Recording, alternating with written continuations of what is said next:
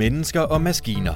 Er din vej til vigtig viden om digitalisering og industri 4.0 fra førende eksperter, iværksættere og ledere med hånden på den teknologiske kogeplade.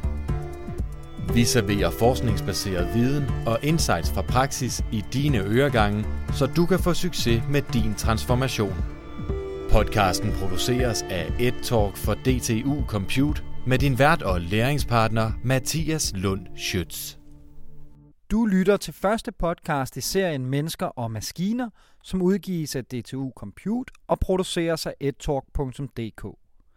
Formålet med podcasten er at gøre dig klogere på konsekvenserne af teknologiens udvikling og stadig stigende betydning for samfund og ikke mindst erhvervsliv.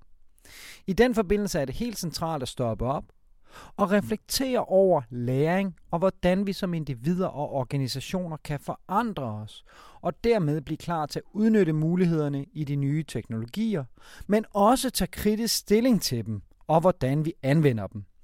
Det skal jeg i denne podcast gøre dig klogere på, og vi lægger fra land med en podcast om netop Industri 4.0's betydning for læring og udvikling i særligt SMV'erne. Tak fordi du lytter med.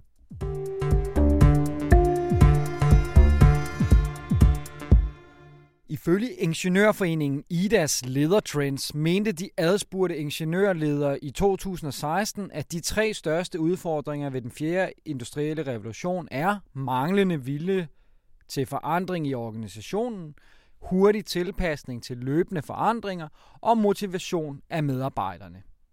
Adgang til teknologi og muligheder for efteruddannelse er derfor til synligheden ikke de største barriere for at anvende ny teknologi, men derimod organisationskultur og læringsparathed. Men hvorfor er det svært for virksomhederne at tilpasse sig digitaliseringen og Industri 4.0? Hvad kan virksomhederne selv gøre for at udnytte de nye teknologier og teknologi i det hele taget? Og hvorfor er det overhovedet nødvendigt at være så up-to-date med den digitale udvikling, når det endnu er uvist, hvor stor den positive effekt egentlig viser sig at være? Det er nogle af de spørgsmål, jeg har talt med konsulent Hanne Shapiro om.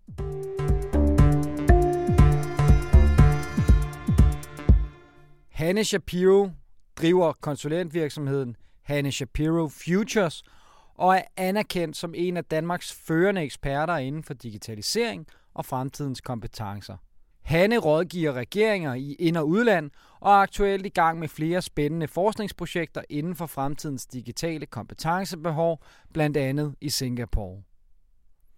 Jeg startede med at bede hende beskrive, hvad der ligger i begrebet Industri 4.0.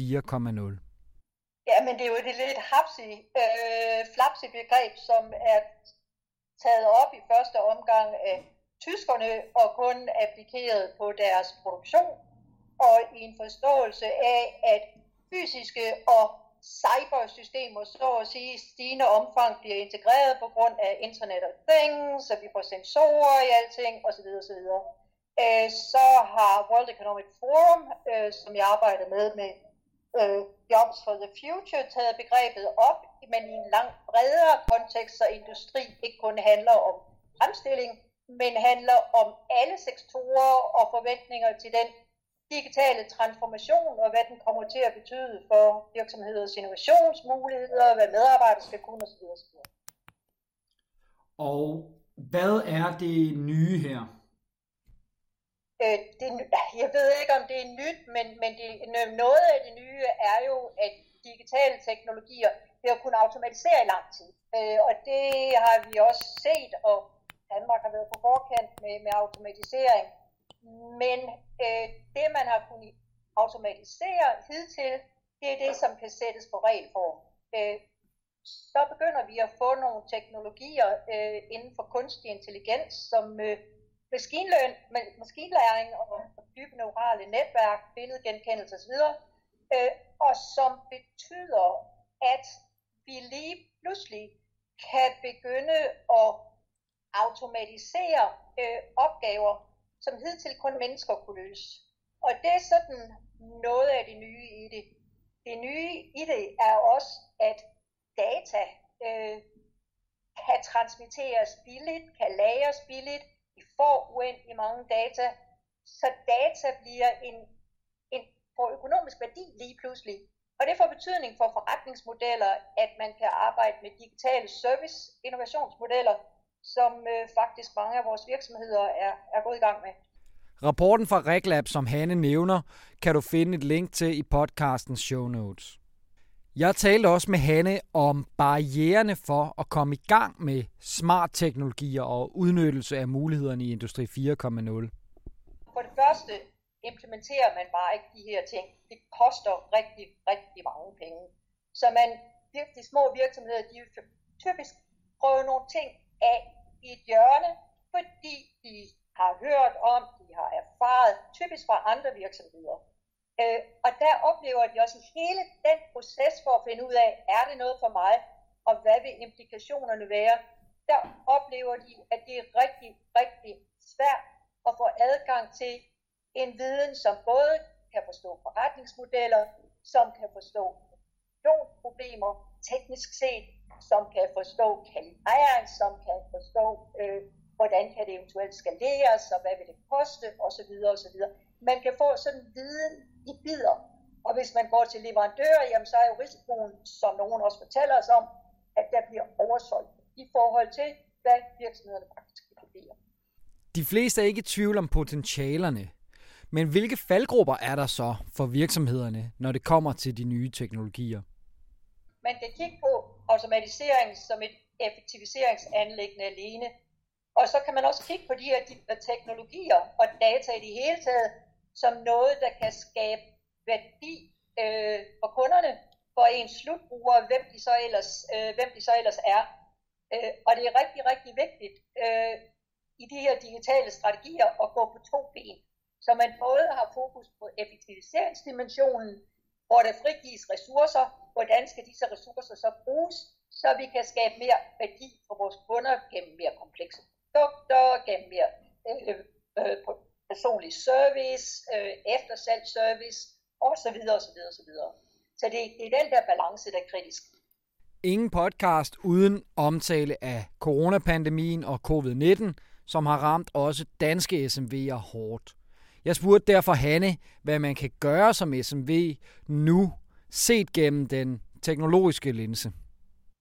De kan selvfølgelig følge, øh, hvad der sker, hvis det er virksomheder, som har, øh, som har internationale kunder. Så er det jo rigtig vigtigt at følge, hvad der sker på de markeder, hvad der sker i forsyningskæderne.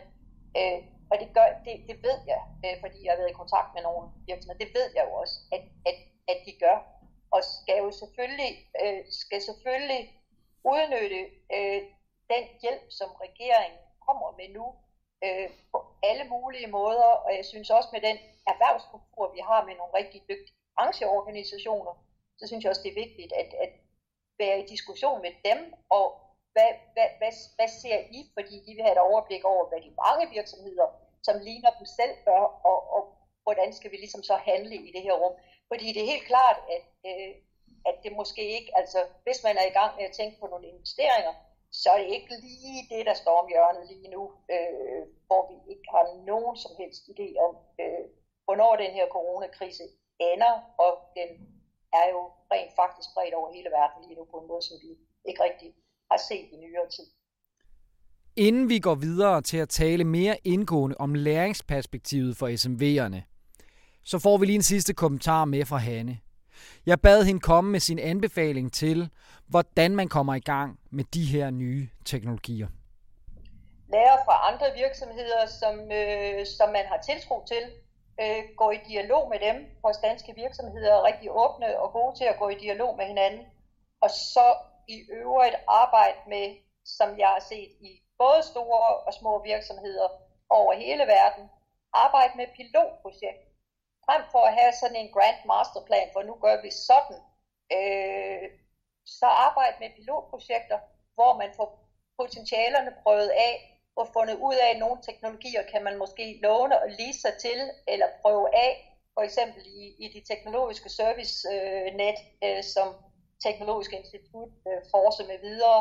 Øh, det er nogle af de ting, man, man, øh, man kan gøre og skal gøre. Så altså ikke noget med en Grand Masterplan, og ikke noget med bare at implementere det ud af. Det, det er for risikofyldt.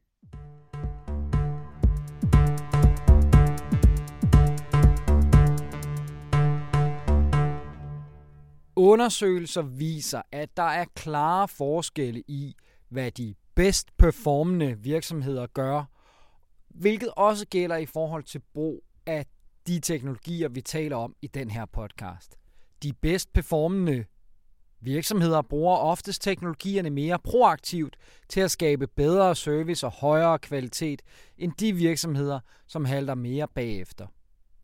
Hos de bedst performende er der en klar forståelse af, at teknologierne skal forankres i virksomheden, så de understøtter processer og medarbejderne i virksomheden.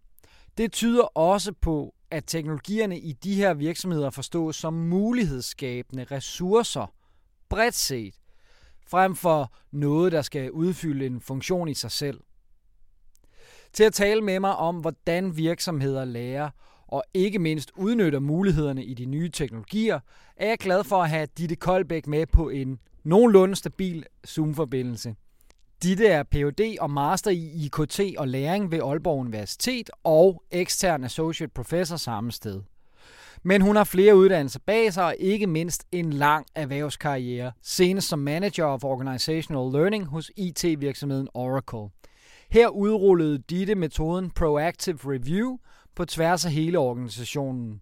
Der er ingen tvivl om, at Ditte er dybt passioneret omkring læring, og det har hun faktisk været siden barndommen. Altså læring har været min passion, siden jeg var en lille pige, fordi jeg synes, det var så mærkeligt, at der var nogen, der kunne cykle, det kunne jeg ikke. Og jeg faldt på den der cykel, jeg ved ikke hvor mange gange, og slog mig i hækkenfelt til, og så satte jeg mig på kantstenen til Lille Veje, og kiggede på de der mennesker, der bare cyklede forbi, og så tænkte jeg, det ser så let ud. Hvordan har de lært det?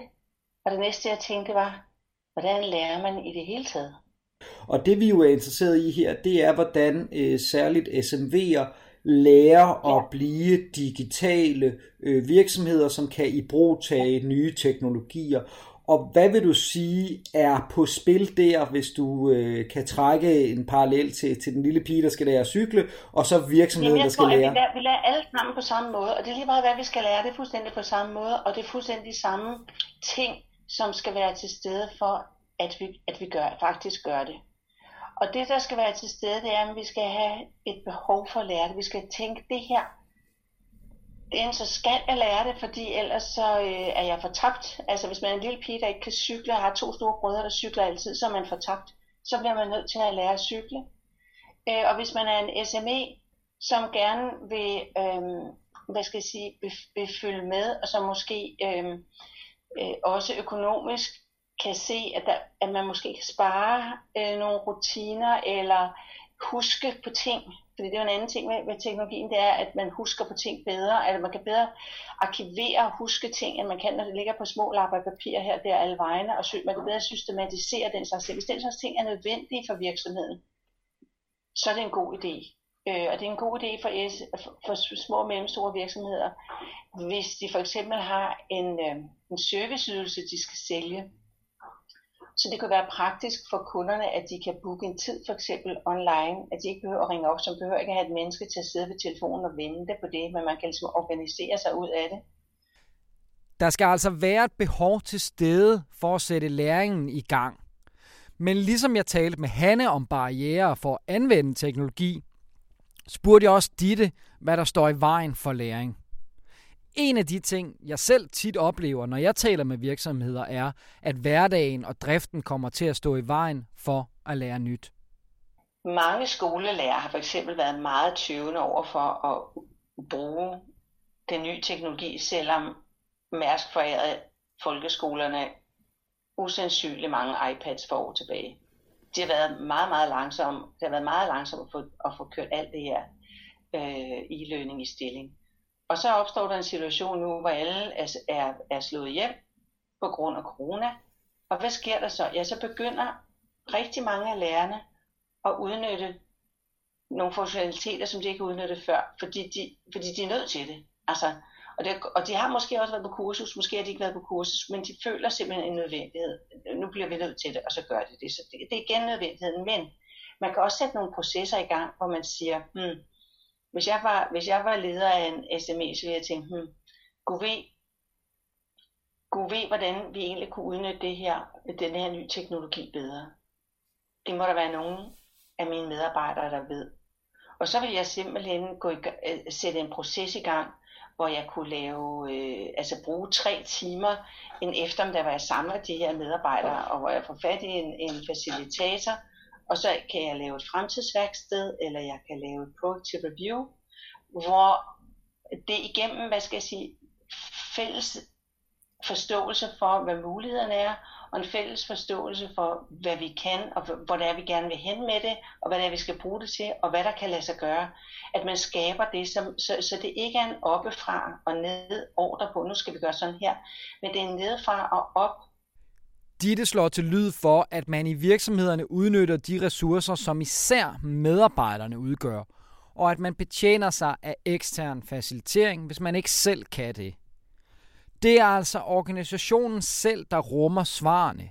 Det betyder naturligvis, at ledere skal have en langt mere aktiv rolle. Jeg spurgte derfor Ditte, hvad hun tænker om netop lederens rolle som læringspartner. Det helt store spørgsmål her, det er igen, hvordan lærer vi? Og traditionelt så vil en leder sige, at vi lærer ved at sende folk på kursus. Og jeg siger, ja ja, man kan sagtens sende folk på kursus, og når man så måler bagefter, hvad fik I ud af kursus, så laver de en smile, det var smadret godt, eller det var ikke så godt.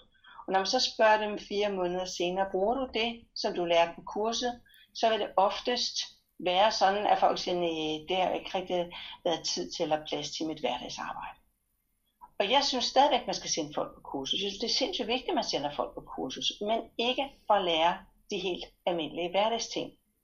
Fordi det udvikler man og lærer man meget, meget bedre i sin helt almindelige arbejdsmæssige hverdag. Og derfor kan ledere og ejere have kæmpe fornøjelse af, i stedet for at bruge masser af penge på at sende folk afsted på kursus, så siger man, jamen vi afsætter en eller anden procentsats af dine timer. Lad os sige, at vi tager 3% af dine timer hen over året. Det er kursustimer. Og dem bruger vi i vores forretning på at lære af hinanden først og fremmest. Det betyder ikke, at du aldrig kan komme på kursus, men det kan godt være, at du kan komme på kursus hver andet år. Og de andre timer, det vil sige, at, at en gang imellem, så bruger man eftermiddagen to timer, eller tre timer, eller en halv time på at lære hinanden. Og nogle steder vil det være mest praktisk, eller det mest sådan nemmeste, eller det, der sådan falder først for, vil være at lave det, der hedder praksisfællesskaber hvor man simpelthen lærer af, altså i en frisørsalon, det er meget ofte et praksisfællesskab, fordi der kommer en ny lærling ind, der lærer lige så langsomt, hvad de andre gør, går på skole, kommer tilbage igen, lærer det.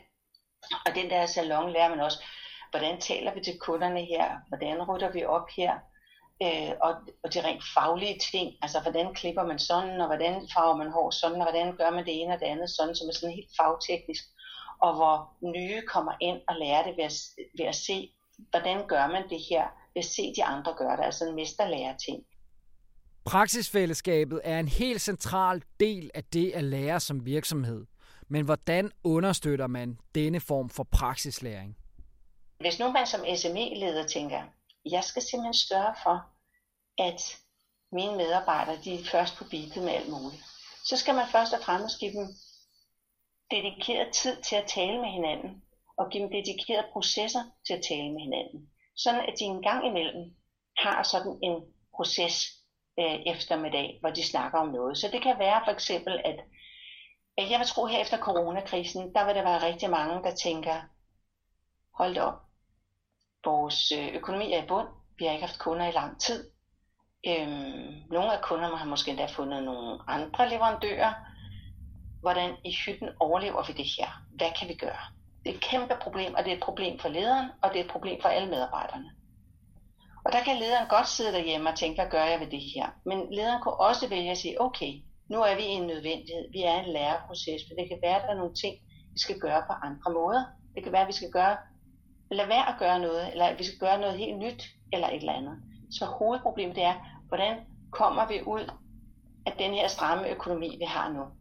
Det kan være, at vi skal fyre seks, men det kan også være, at vi skal udvide åbningstiden. Det kan også være, at vi skal lade være at bruge et eller andet, der koster penge. I don't know.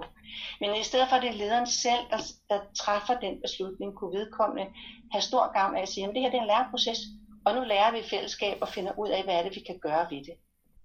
Ligesom med Hanne bad jeg også Ditte komme med sit bedste råd til, hvordan man kommer i gang med at slippe læringen løs i organisationen. Jeg tror, man skal starte med, at, og, og, og, og til, øh, det behøver ikke være mandag morgen, men, øh, men når man alligevel har den der ugenlige dag, hvor man drikker kaffe om morgenen og lige mødes til morgenmad og sluder, så kan man jo som øh, leder eller, eller ejer sige, altså alt det her ny teknologi, det tror jeg godt, vi kan få noget ud af her. Hvad mener I om det? Jeg fuldstændig løsner. Ikke noget referat, ikke noget noget, bare, og så lyt, slå lapperne ud, hør, lyt, hvad de siger. Og når man så har lyttet til, hvad de siger, så får man nogle gode idéer. Fordi medarbejderne kommer med noget. Og når de der gode idéer så har lært sig inde i lederens hoved, så kan lederen tænke, hmm, det lyder som om vi måske kunne gå videre den vej, eller vi kunne gå videre den vej. Hmm. Og så kan man begynde at indbyde til et møde, og det kan være mere formelt at sige, jeg kunne godt tænke mig, at vi faktisk tager fat i noget af det her med den nye teknologi.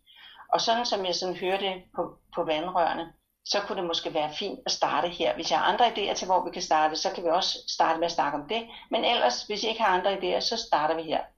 Og så laver man altså et fremtidsværksted eller et proactive review, hvor man så starter på at tale om de her ting, og hvad er det, hvad, hvordan kommer vi i gang, og hvad er, hvor er det, vi skal hen, hvad skal det ende med, og hvad kan det give os. Øhm, så det vil være mit bedste råd. Det vil tage, det kunne man lave på to-tre timer. Fremtidsværksteder og Proactive Review kan du læse mere om og følge links til i vores show notes. Og på den måde kom vi i mål med første udgave af Mennesker og Maskiner. Hvis du har ris, ros eller idéer til kommende podcast og hvad vi skal tage fat i, er du mere end velkommen til at skrive til mig på mathias Podcasten var tilrettelagt og produceret af Line Dalgaard Andersen, og mit navn er Mathias Lund Schøtz. Se mere om fremtidens uddannelse og livslang læring på etalk.dk, og vil du vide mere om, hvordan din virksomhed kan få konkrete forløb om fremtidens teknologier, så klik dig ind på komdigital.dk. Vi høres ved.